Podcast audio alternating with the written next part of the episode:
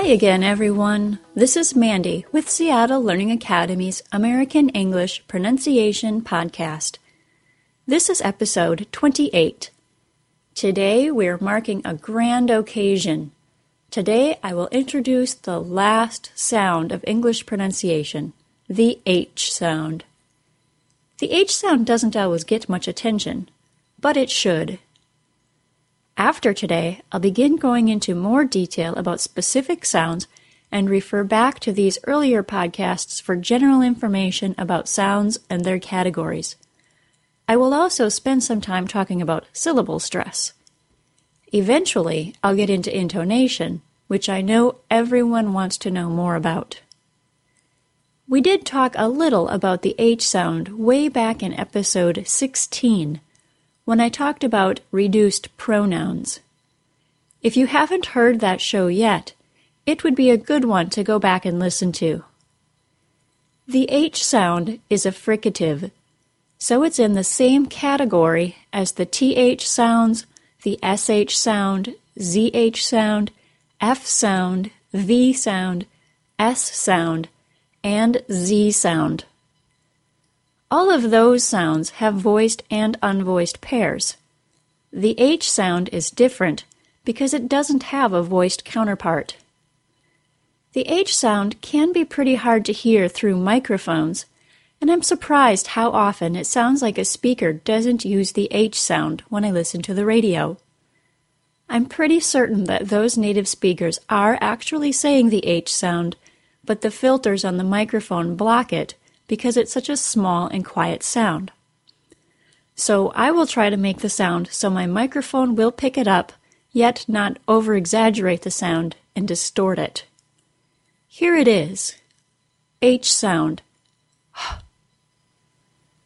that sound comes from way down in my throat. I'm restricting the space in my throat just a little bit while pushing the air out. Listen again. H sound. I hear three errors with this sound. The first error is using too much friction. I'm going to attempt to create a sound like I hear from some non native speakers.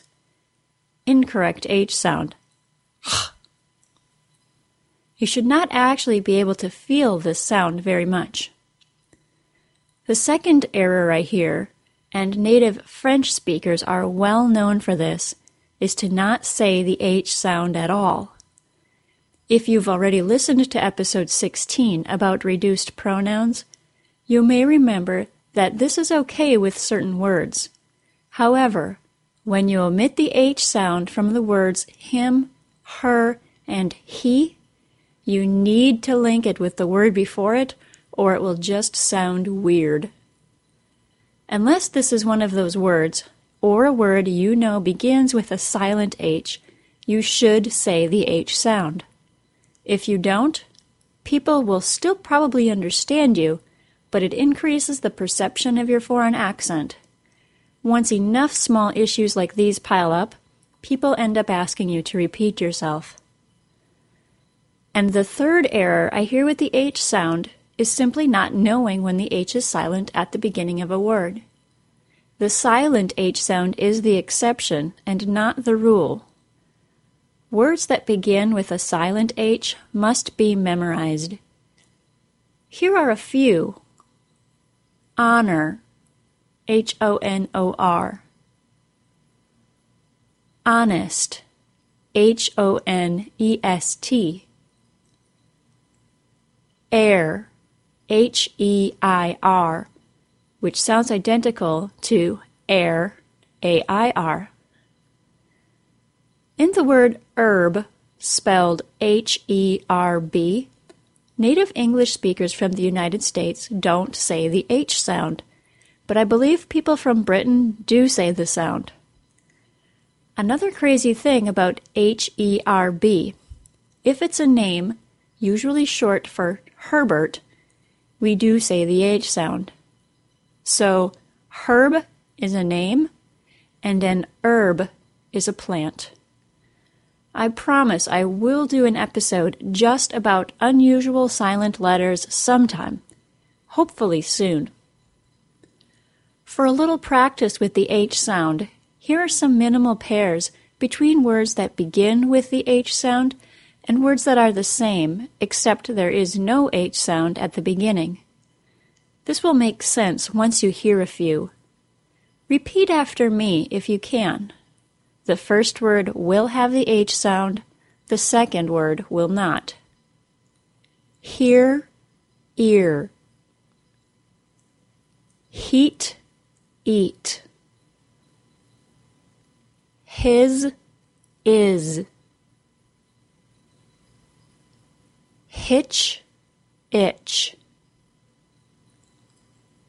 Hold, old. So there's the H sound. Most of the difficulties around this sound come from students not knowing when to say the sound or not. Do be careful, however, that you are not creating too much friction for this sound. The amount of friction is really light. Listen to the sound one more time. H sound. As always, the transcripts for this show can be found online at www.pronuncian.com. P R O N U N C I A N. I'll also link to the free H sound practice and the other shows I mentioned during this show, along with this week's transcripts. If you want to practice the H sound in one long MP3 format list, you can buy the whole set of every sound of English spoken with an American accent for just $10 US and download it immediately.